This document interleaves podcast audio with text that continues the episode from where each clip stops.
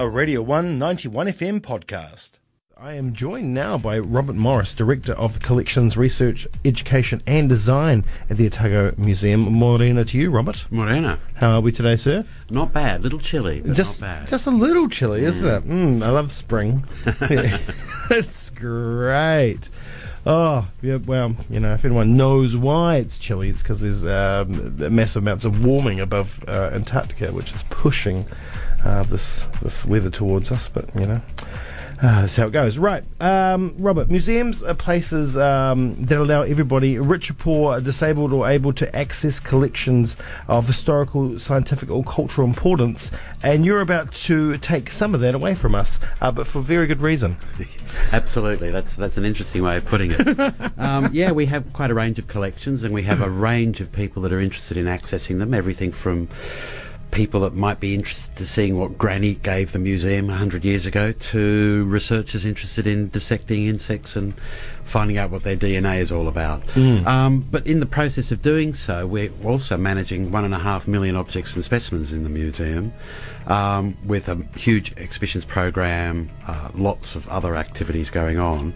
And unfortunately, that's, it's meant that we've not been able to address some key issues within the storerooms themselves. Um, we identified some time ago that there, there, it was important to mitigate earthquake risk, so fitting doors on cabinets, ensuring items are packed properly so that if there is a shake and they fall, they're protected. Um, but with all of the public access activities, and we've seen more than double in the last five years the Wow. number of access res- requests. Um, we've had little time to actually address these key problems. So the decision is to shut down public and research access just for six months from January until the end of June to allow us to concentrate on doing these works in the storerooms.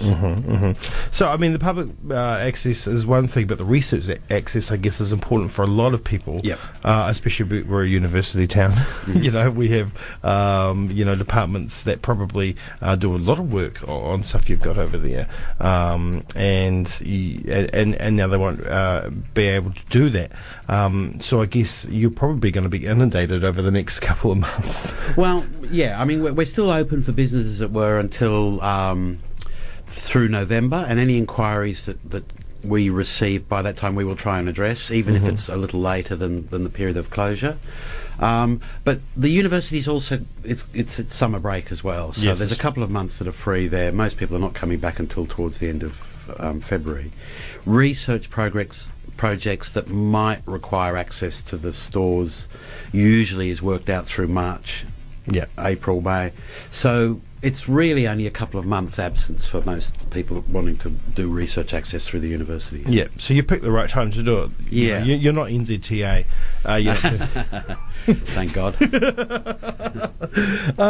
because you know, I mean, we as the general public, we, we see you know the the four s- sto- stories of amazing collections, but there's just so much more underneath, right? There is, yeah, yeah, Yeah. yeah, And it's quite normal. Most natural history museums in particular are lucky if they display anywhere between 2 and 5% of their collections. Yeah, yeah. The rest is really, it's a reference library, it's a research collection. So, you know, a lot of people ask, why do you have so many animals of the same species in your collection? And that might be the case, but they're from different periods and different locations. So they're a physical representation of a spatial and a temporal history of, of that species. So hmm. it's really important that we have those collections for reference purposes.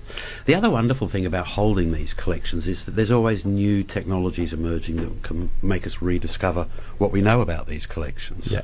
So we can now lift the sheen off bladelets, for instance, and determine what plants were harvested Wow. in, in ancient times. So Mhm. it's those kinds of technologies that you can really only benefit from if you maintain the original collections themselves. Yeah, and you might have two uh, species of the same animal, like you said before, and then somehow we might discover, you know, they're from two different areas. There might be two, you know. That's right. They might be a regional variant. Yeah, yeah, and, yeah. And then, and then, of course, you get into the wonderful taxonomic debate about clumpers and splitters.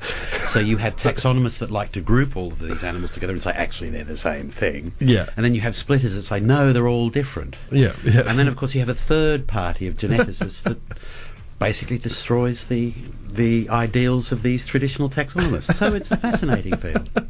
Very fascinating. So, but the good thing is, I guess, with the work going on, you're not doing any um, major earthworks. You're not doing any structural work in terms of No, earthquake work. it's it's it's about fitting out the storerooms and the workrooms. So there's Yep. some, shifting some furniture around, cleaning things up, um, getting a, lot of the cabinet cabinetry fit for purpose. Yep. And the other element of it is integrated pest management. So that's about going through the collections and sealing up the cabinets. Yep.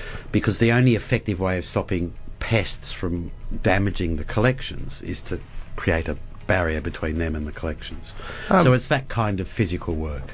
Uh, and I, one would assume you probably at this point in time um, would put a call out to maybe if people w- want to donate objects or something like that, maybe hold off until after this work's Well, done. we'll still be receiving those sorts of things. Um, if it's a big collection, then we'd probably have a discussion with them and hold off on things like that. Um, We'll still be, if, if it's any inquiries that don't require access to the stores, we'll still be handling those. yeah, yeah. So most of it will be business as usual. Yeah, so upstairs is going to be perfectly fine. You wouldn't even know. That's right. Yeah, absolutely. yeah, that's fantastic. A- And it's really, like you said, it's really important to get this work done um, to future-proof the collection we have because we do live in the shaky isles. We do. yeah, these things can occur. Um, we're a bit overdue for one, apparently. Um, oh, so- that's good to know. uh, and, and and I guess uh, with the collection being underground as well.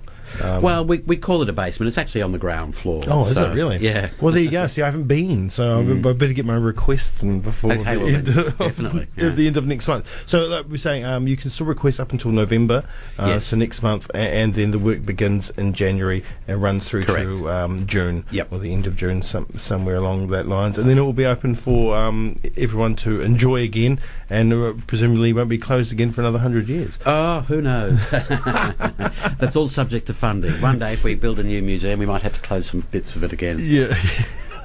All right, um, Robert. Thank you so much for coming over this morning. Thank you. It's been an absolute pleasure to have you, Director of Collections, Research, Education and Design. We'll get that on the website. Um, have yourself a wonderful day, and um, I'll, I'll get the request in quick smart. And everybody else as well, if you've got something that you've um, been holding off looking at, uh, wanting to go and have a look at, like something your grandmother donated, as Robert put out before, um, maybe go and get your request in now. That was a Radio 1 91 FM podcast. You can find more at r1.co.nz or wherever quality content is found.